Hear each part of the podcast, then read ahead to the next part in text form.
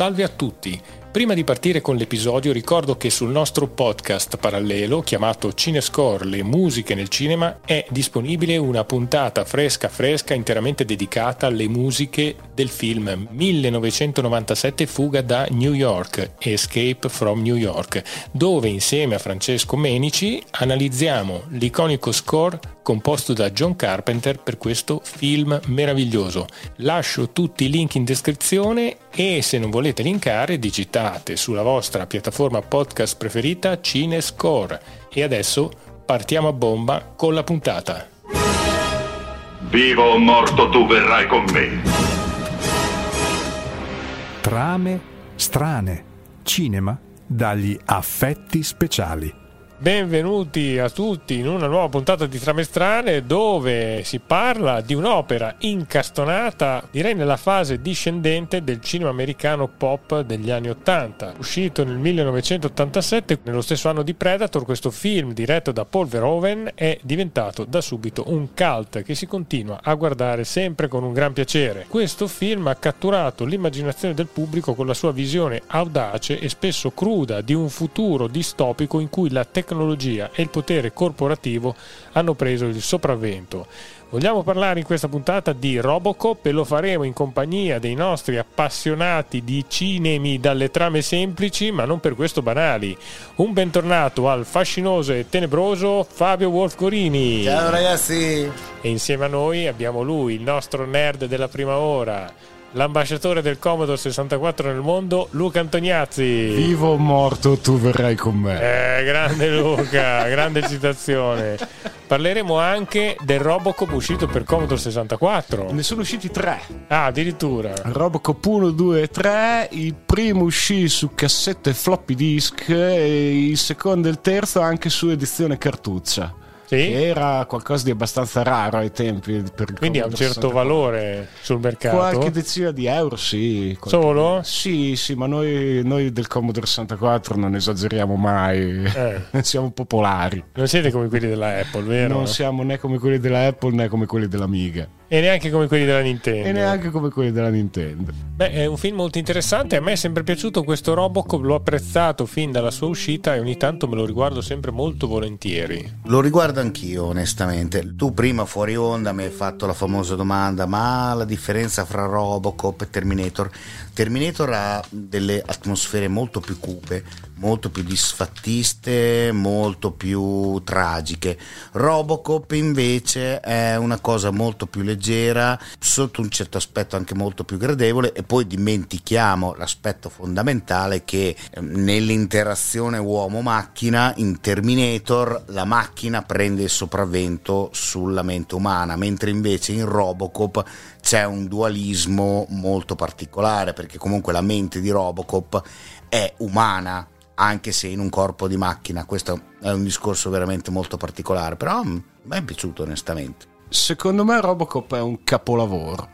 Cioè io mi affezionai subito a questo film, protagonista meraviglioso, scenario meraviglioso, parolacce e, e, sangue durante tutto il film. Battute da film western. Bellissimo, bellissimo. Una narrazione velocissima, protagonisti e cattivi meravigliosi. Io lo, lo adoro. Sì, i cattivi che ti fanno venire il sangue alla testa. Sono, mer- sono Li fantastici. odi. Sì, Li sì, odi. Sì. I cattivi quelli dei fumetti antichi, cioè che non pensano, agiscono e basta e lo fanno in un modo nel ruvido, modo, nel ruvido. modo più atroce possibile. Sì, sì, cioè... sì, sì. quindi tendenzialmente poco intelligenti che si divertono a fare del male, che si divertono a far esplodere cose e persone, è, è bellissimo. Che si divertono a insultare il proprio avversario perché lo insultano costantemente. Bene, parliamo un po' della trama di questo Robocop ambientato nella città di Detroit in un futuro non troppo lontano americano eh, dove la criminalità e la corruzione dilagano. La OCP è una potente società multinazionale che assume il controllo del Dipartimento di Polizia e cerca di implementare un programma di robotizzazione per combattere il crimine. Tuttavia, quando l'ufficiale di polizia Alex Murphy, che è interpretato da un bravissimo Peter Weller, viene brutalmente ucciso dai criminali, la OCP decide di utilizzare il suo corpo rimasto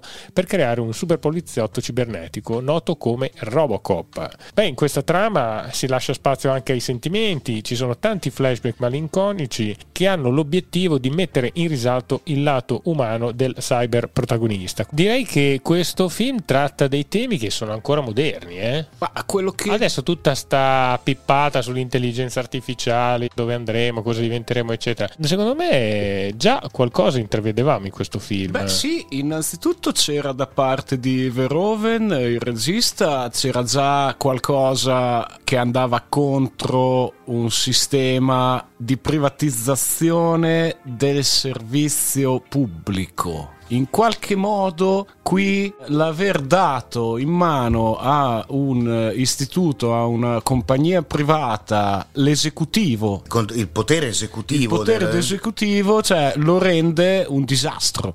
Un disastro nonostante la nuova tecnologia eccezionale, nonostante tutto, perché non era solo Robocop a cui stava lavorando la OCP, anche ED209 che era l'altro robot. E, e mi ricollego a quello che hai detto prima sul ricordo. Il ricordo di Murphy, di prima di diventare Robocop, è trattato come un errore. Eh, si vede a un certo punto in prima persona mentre stanno costruendo Robocop su quello che è rimasto del povero che, Murphy. che lui ha dei, ha che a dei certo punto- residui. sì, che a ha delle certo punto- reminiscenze. eh, lui vede addirittura, anche se non può interagire, quello che gli succede intorno durante la sua trasformazione. E a un certo punto c'è uno dei dottori che dice: Siamo riusciti a salvargli il braccio. E l'altro gli dice: Via il braccio perché deve essere totalmente bionico, tanto non si ricorderà niente perché gli azzereremo la memoria. Ma questa cosa poi non funziona troppo bene. Perché qualcosa andrà storto. Sì,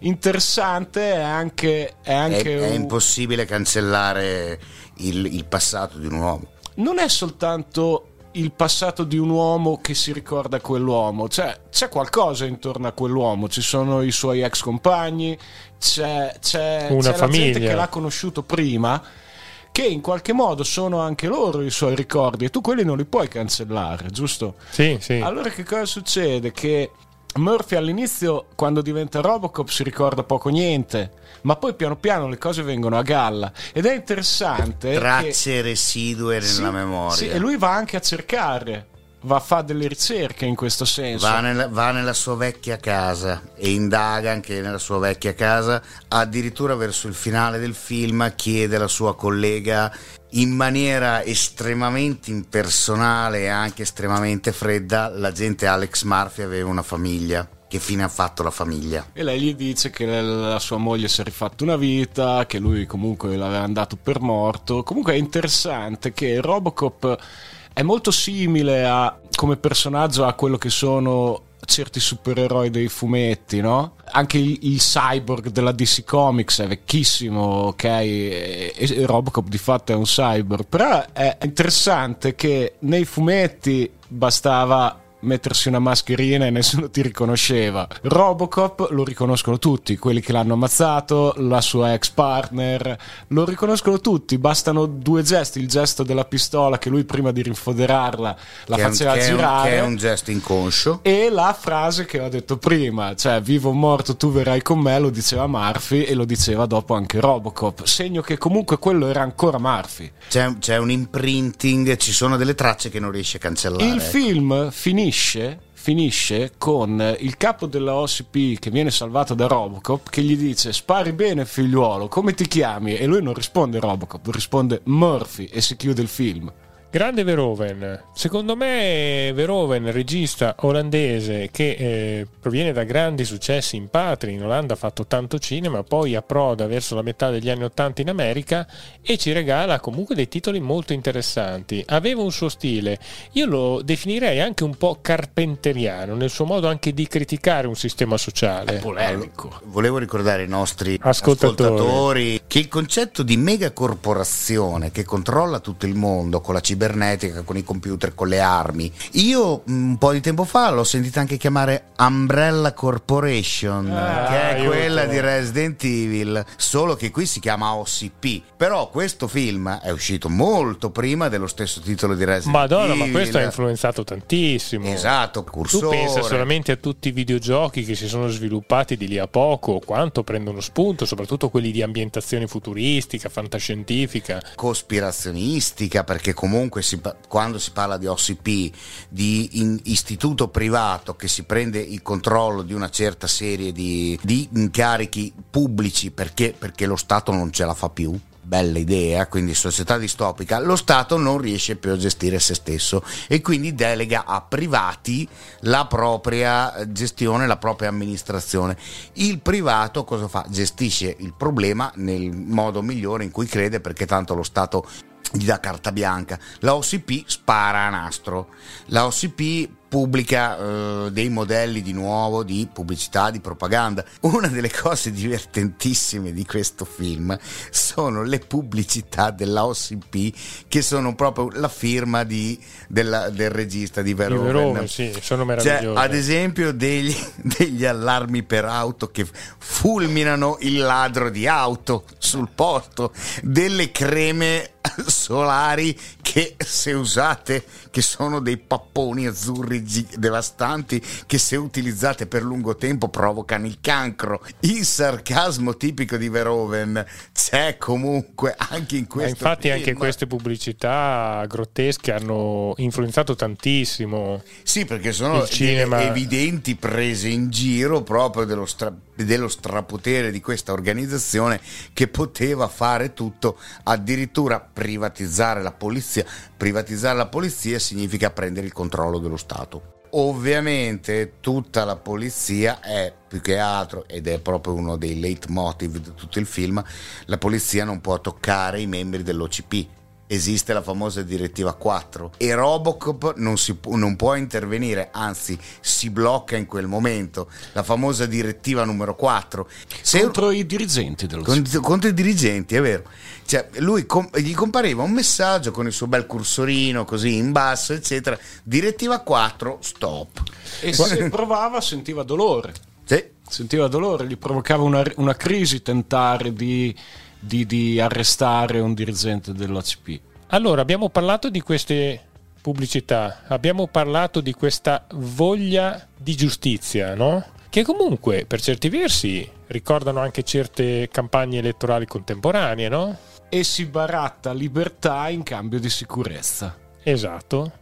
Perché vuoi uno sceriffo del paese che arrivi lì ad arma spianata, ti stenda il problema direttamente con un colpo di pistola e poi mm, Poi ne parliamo. sì, esatto, esatto. È una tipica morale americana. Ma perché la buttiamo sempre sul politico? Ma perché secondo me- Cioè, Verhoeven ha dei temi politici. eh. Verhoeven è uno, è stato nel suo piccolo, non sarà stato Kubrick, però nel suo piccolo era un visionario. E era estremamente polemico e sarcastico. Perché Questo guarda, quando, quando ritornano nei decenni successivi tematiche simili, vuol dire che comunque era un regista che ci vedeva a lungo. Di film del genere ne abbiamo visti altri 100.000 di lì a poco, tantissimo. La fantascienza, le serie tv, queste minchiate che durano 8-10 stagioni di tutte queste robe fantascientifiche, questi personaggi che alla fine non dicono niente. Un Robocop comunque è un film che ti guardi ancora e ti racconta ancora delle cose che riescono a parlare della contemporaneità. Quindi, tanto di cappello. Diciamolo, è un film che ha anche un cast molto interessante e tutti funzionano molto bene. eh. Allora, non sono attori di serie A perché a tutti gli effetti Peter Weller non ha avuto una gran carriera, è tuttora vivo, sta bene, è, diventa- è diventato... In questo momento, se ci sta ascoltando, si sta toccando. Esatto, mi sembra sia diventato un critico d'arte, co- cosa curiosissima, eccetera, perché ha deciso di cambiare vita Una faccia stranissima e interessantissima, secondo me. e ha comunque dei, dei cattivi che ma io li chiamo i cattivi di serie B. Cartwood Smith, che sarebbe Clarence Bodiger, che in questo film è veramente odioso, chiunque gli spaccherebbe la faccia. Ha una certa dose di violenza, Trucchi incredibili in questo film del grande. Rob Bottin. Rob Bottin, che abbiamo citato in una vecchia puntata Ah, dedicata The a Fog, The Fog. The Thing, eccetera. Il problema è che in questo caso l'armatura di base di Robocop era talmente pesante da diventare difficile da gestire. Te pensa che per questo film inizialmente si era pensato a Arnold Schwarzenegger come protagonista. il costume era troppo ingombrante, non sarebbe stato dentro nessuna macchina, Sì. quindi non ce l'avrebbe mai fatto. Comunque è fantastico, il trucco facciale di Robocop è meraviglioso. È ancora realistico secondo me. Tante cose anche funziona, funziona ad oggi, funziona benissimo. Vabbè, ma, ma, ma anche, ma anche sistema, eh, ma anche il sistema di innesto cibernetico con eh, il puntone che lui riesce a innestare nelle macchine. Molto per dar- C1P8 quello lì, Esatto, no? in qualche cioè, modo. che aveva, Comunque ci che aveva uccide- questo artiglione. Ci uccide il cattivo lui con quello lì. Sì, è vero, ma si collega anche con tutti i computer. Sì, sì. Aveva praticamente una chiave USB enorme impiantata nel braccio e lui riusciva a inserire una La qualunque chiave. USB. La chiave USB. Ricordiamo anche una bravissima Nancy Allen eh, nella parte dell'agente Han Lewis, che forse è la parte Umana. più umana del film, Sì. vero? Sì, sì, sì, assolutamente. forse è l'unica È figura la umana del film. umana del film. Secondo me è quella che quando tutta la polizia accetta l'ordine di far fuori Robocop, lei lo va a salvare. Quindi è l'unica che ragiona in un certo senso. È Secondo que- è me quella il- che gli riallinea il mirino. Anche, che l'aiuta a, sì, a che- riallinearsi il mirino. lo, lo- lo aiuta a curarsi, gli porta gli omogeneizzati da mangiare. Anche l'idea dell'omogenizzato da mangiare perché lui non avendo più lo stomaco andava avanti con quelli.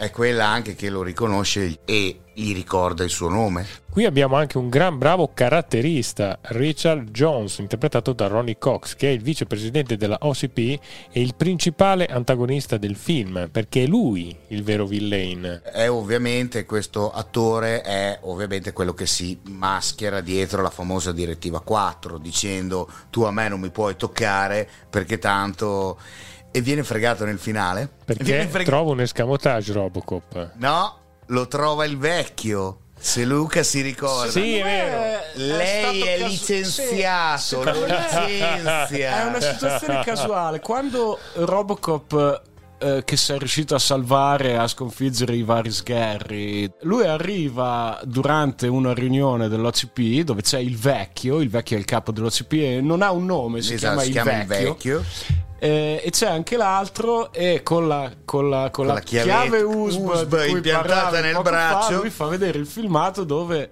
eh, c'è la confessione de- dei suoi crimini quindi lui per scappare tira fuori una- un'arma, eh, prende come ostaggio il vecchio e dice voglio un elicottero, me ne vado con, lui, co- con quell'elicottero col mio ostaggio. tanto Robocop non mi può toccare Il vecchio però lo licenzia, lei è licenziato, a quel punto decade La eh, direttiva la direttiva 4. 4 e Robocop lo uccide. Cioè ci sono dei momenti che sono bellissimi. Quando Robocop prende l'avvitatore automatico e si tira fuori i bulloni per togliersi il casco. che escono- sono dei bulloni enormi Escono fuori delle viti di, di 15 centimetri e, e cioè a me mi fece effetto io ero un ragazzino a me, io, io mi innamorai di questo film ma di brutto forse anche più di Terminator.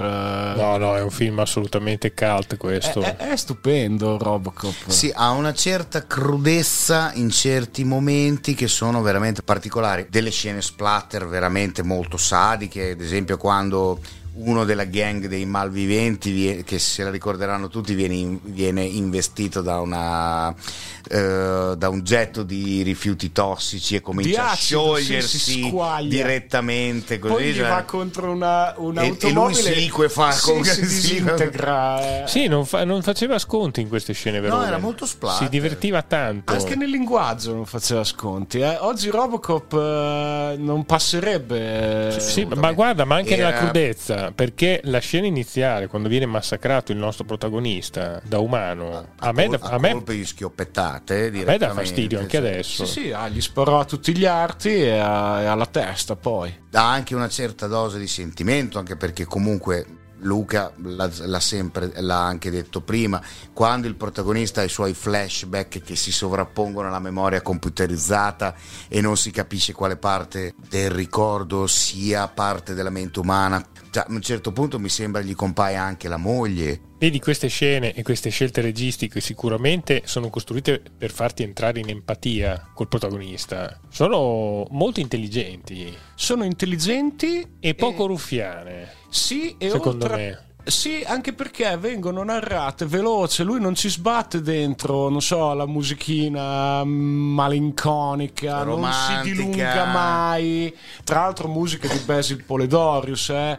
Eh, quindi c'è lo stesso che affezza le musiche di Conan il Barbaro. Beh, è iconico anche il tema principale di Robocop. eh. Eh, fa parte del cult, assolutamente. Sì, Cioè, però ha, ha questi rimandi comunque a un ricordo umano che sono veramente comunque molto interessanti per il discorso uomo-macchina. Per essere un film che è un filmone stile Blade Runner oppure le mega produzioni attuali, comunque rimanda molto a quel discorso lì. Cioè, Sa- sai cos'è una cosa che, che mi tocca a me in qualche maniera? Che questi film di quel periodo lì, anche quando c'erano momenti, tra virgolette, toccanti come poteva essere questo, comunque non avevano quella componente dilungatoria e vittimista.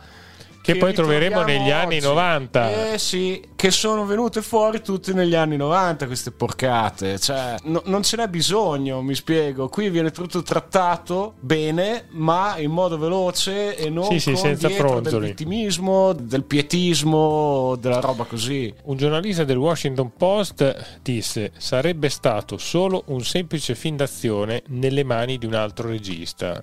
E direi che l'aveva vista giusta. Sì, eh. ah, i seguiti lo dimostrano, i seguiti, la- la- il cartone, la serie tv dimostrano, dimostrano proprio questo. Cioè, tanto per dire, citiamo un grande regista che è Sì, James Cameron. sì, sì. Non avrebbe mai fatto un film con questi contenuti. No. Il suo no. Terminator- Lui- il suo Terminator, ma anche il suo Aliens contro finale erano troppo roboanti, troppo esplosivi. le narrazioni di Cameron sono cioè, hanno una componente molto più solenne rispetto a quelle di Verhoeven. E comunque la sua visione è la visione di un europeo che guarda l'America, quindi eh, la guarda in maniera più Critica. oggettiva. Critica. Cioè, l'America dipinta da Verhoeven è un'America cattiva, sostanzialmente. È Guardate ragazzi che titoli. disumana. Esatto, citiamo Atto di Forza, Basic Instinct, Showgirl, Starship Troopers, L'Uomo Senza Ombra, sono film cattivi. Perché questi titoli qui, i protagonisti sono tutti in un mare di squali, sono protagonisti da soli. Sì, Verhoeven comunque è un regista molto cupo, eh? Sì, a tutti gli effetti, guarda- guardando i titoli sono veramente cattivi. Nella narrazione sì, ma nell'immagine che dà non sempre, delle volte ci gioca. No, a me affascina tantissimo Verhoeven. Infatti bisogna che parliamo anche di un altro film di Verhoeven. Ma io parlerei di un film di Verhoeven di dieci anni dopo, per una prossima puntata. Beh, Ah. sì, sì. Eh? Sì, sì. Ci sarebbe uno Starship Troopers con Eh. le musiche di Polydorius, anche quello. Anche qui? Sì. Che ci facciamo del male proprio, tanto Con per Starship dire, cioè, sì. È un guilty pleasure per Sì, me Star- vero. Starship Troopers. Piuttosto mi infilo un coltello E comunque ragazzi, nello stomaco. ultimi due film, Hell e Benedetta. Io non Ah, li ho visti. Fantastici. Sono belli. Sì, beh, diciamo che qui torna un po' in Europa a, a raccontare il suo cinema e a raccontare le sue storie. Ma E a raccontare magari un mondo diverso da quello americano, perché tanto prima cioè, Robocop, Patto di Forza, Basic Instinct, Showgirls, cioè quest'uomo a me sembra un po' ossessionato dall'America, ma in termini negativi. Sono dei pensatori, cioè, ed è chiaro che se sei un pensatore sei polemico. Certo, Cioè, beh, senti, abbiamo fatto più di una puntata dedicata a John Carpenter. Eh. Eh? Sì, è lo stesso discorso. Dopo Verhoeven era europeo e quindi toccava temi diversi, ma è lo stesso discorso. Lunga vita al nostro Paul Verhoeven e lunga vita anche a questo Robocop. Non ha Ah, bisogno dei Robocop, nostri auguri perché secondo me se la sta cavando ancora molto bene. Robocop è diventato iconico subito. Cioè, hanno azzeccato proprio il personaggio, anche come design, secondo me, anche come concetto, come tutto quanto. C'è- Tant'è vero che cioè, c'è tanto diventò subito- western in questo Sì. film, ci sono tanti di quei rimandi western che sono... Diventò subito un'icona un po' in tutto il mondo. Uscirono Tre giochi per Commodore 64, uno per ogni Robocop, uscì per Nintendo anche qualche Robocop, uscì Robocop vs Predator perché poi queste royalty si andavano a mischiare nei videogiochi, uscì in sala giochi Robocop, nell'ultimo Mortal Kombat Robocop è uno dei personaggi selezionabili. Giocabili. Leggevo che a Detroit stanno costruendo una statua di 3 metri di Robocop in questo momento, capito? Quindi quest'altro anno o quello dopo a Detroit Detroit ci sarà una statua di Robocop. Ha avuto un grandissimo successo sotto ogni aspetto, ma giustamente. Ragazzi, ricordiamo un po' quel 1987 con alcuni titoli. Eh, Catherine Bigelow debutta alla regia con il film di vampiri Il buio si avvicina. Non so se l'avete visto. visto. Visto, carino. Beh, secondo me è molto interessante. Quello è carino. Beh, è un bel film di vampiri quello. Sì, molto quello interessante. Me, onestamente mi è piaciuto. È stata una bella produzione per gli anni non 90, vero? No, no, no, no, no, fino agli anni 90 dovevano ancora venire. Poi abbiamo anche l'ultimo imperatore di Bernardo Bertolucci che fa incetta di Oscar nell'anno successivo. Esce l'intervista di Federico Fellini. Wim Wenders gira in Europa Il cielo sopra Berlino. E qui secondo me annuncia un po' gli anni 90 questo film. In quell'anno escono Arizona Junior di, dei fratelli Cohen L'impero del sole di Steven Spielberg, ma è anche l'anno di Full Metal Jacket del nostro Stanley Kubrick. Diciamo che se in Robocop c'è un mondo con poca speranza, in Full Metal Jacket c'è un mondo disperato. Esatto. Tutti i film distopici in sé per sé sono beffardi perché nessuno si immagina che potrebbe andare così a tutti gli effetti. Waterworld, un mondo sommerso dall'acqua, ma chi ci crede? Eh, Mad Max, un mondo distrutto dalle, dalle, guerre atomiche, ma chi ci crede? Robocop, un mondo in cui le mega compagnie gestiscono tutto. Eh, eh, considerando eh. internet cominciamo a crederci un po' di più. Questo, però questa è anche un po' di dietrologia questo effettivamente. Io, io, considero il fatto che la gente potrebbe anche un bel giorno decidere di scollegarsi dai social network. Quindi io sono abbastanza speranzoso sotto questo aspetto. Perché?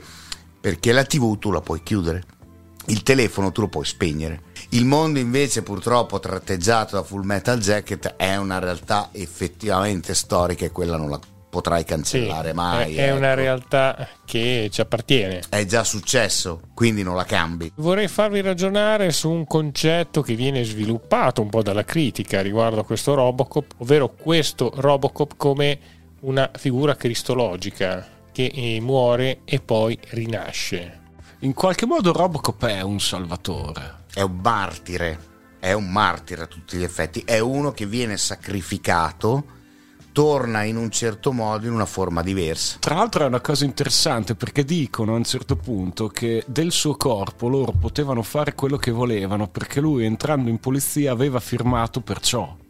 Mi spiego? Quindi, cioè, questo mondo distopico presupponeva anche qualcosa di veramente profondo. Dopo noi. Dei famigerati vediamo, liberatori. Vediamo la superficie no? nel film, ma dietro cioè, ci sono delle piccole frasi, delle piccole citazioni continuamente che ti fanno supporre quanto poteva essere brutto quello scenario. Cioè, ad un certo punto tu appartieni al sistema sì, che servi. Sì, sì. Nel e bene e nel male. non è pubblico, è privato e fa i suoi interessi da privato.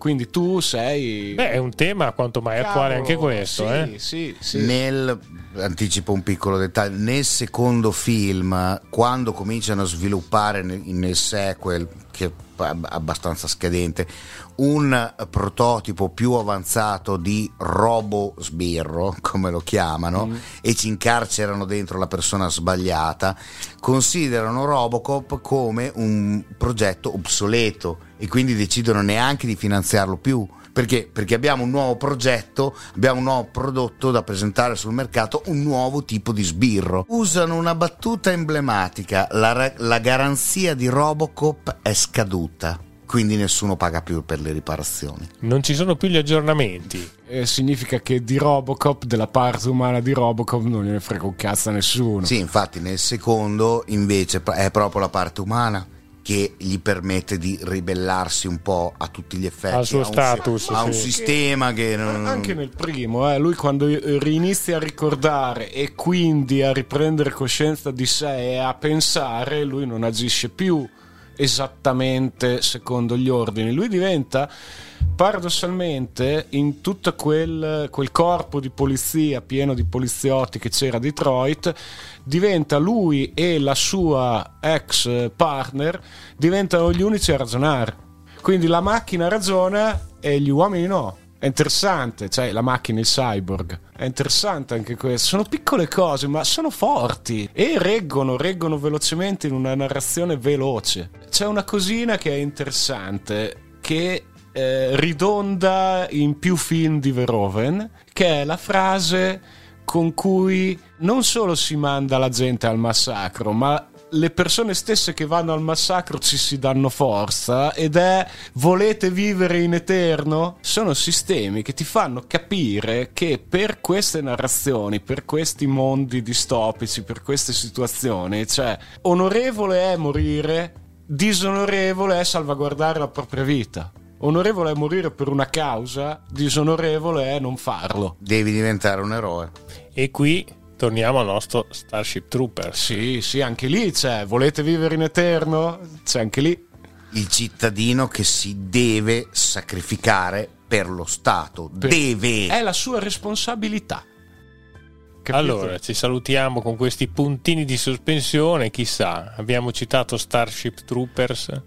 Eh, ci potrebbe stare. Ci Anche se al nostro Fabio non piace molto. Mm. E invece è un grande film. Ah, ma secondo me, sapete, il discorso ve lo anticipo adesso perché Starship Troopers mi è piaciuto di meno di Robocop perché Robocop comunque è un po' più profondo ed è un po' più sottile e il livello di sarcasmo giocato in questo film è molto attento, è molto raffinato. In Starship Troopers è un po' tirato troppo. Eh. È un po' buttato in vacca. Come è si esatto. superficiale, però ci sta nella narrazione. E comunque in entrambi i film ci sono le scene in cui si mostra il, la, propaganda. la propaganda mediatica e in entrambi è, è, è, è uguale. È uguale, è, uguale. è, è grottesca, è ridicolo, sì, fa sì. ridere da quanto è brutale, stupida. Sì, e, e, questo è probabilmente un marchio di fabbrica di Verhoeven sì, in questi film qui. Cioè lui descrive queste società fondamentalmente fasciste. Però le, lo fa con disprezzo, eh? uh, con il massimo, tanto da percularle. Però poi... il bello è che lui non, non te le vuole raccontare. No, lui con tutte queste piccole bombette enf- che piazza. Enfatizza te, te gli aspetti grotteschi a tal punto che è impossibile che tu non li veda, è impossibile che tu non te ne renda conto. Però ecco, non utilizza il famigerato spiegone. Non ha bisogno di spiegare perché la spiegazione sta nella narrazione. E qui sta, secondo me, la personalità di un autore che deve essere apprezzata quando fuoriesce. Sì, sì, sì, in qualunque, in qualunque supporto, cioè anche se fosse stato un fumetto, le didascalie con lo spiegone non ci sarebbero state. Bene, grande Paul Verhoeven, un regista ancora tutto da scoprire. Un saluto a tutti, alla prossima puntata, chissà, forse torneremo con Verhoeven, punto interrogativo. Oh, adesso Ma vedremo, sì, dai, adesso dai, facciamo dai. un po' di pianificazione, dai. Anzi, adesso che ci penso, io ho dedicato un'intera puntata a Polveroven insieme a Edoardo Saccone, la numero 57, puntata numero 57, Polveroven tra Eros e Thanatos. Quindi ascoltatevi la puntata e comunque noi torneremo comunque a parlare di Veroven, eh? Sì, va bene. Un saluto a tutti. Ciao, saluti, Ciao. saluti, state bene.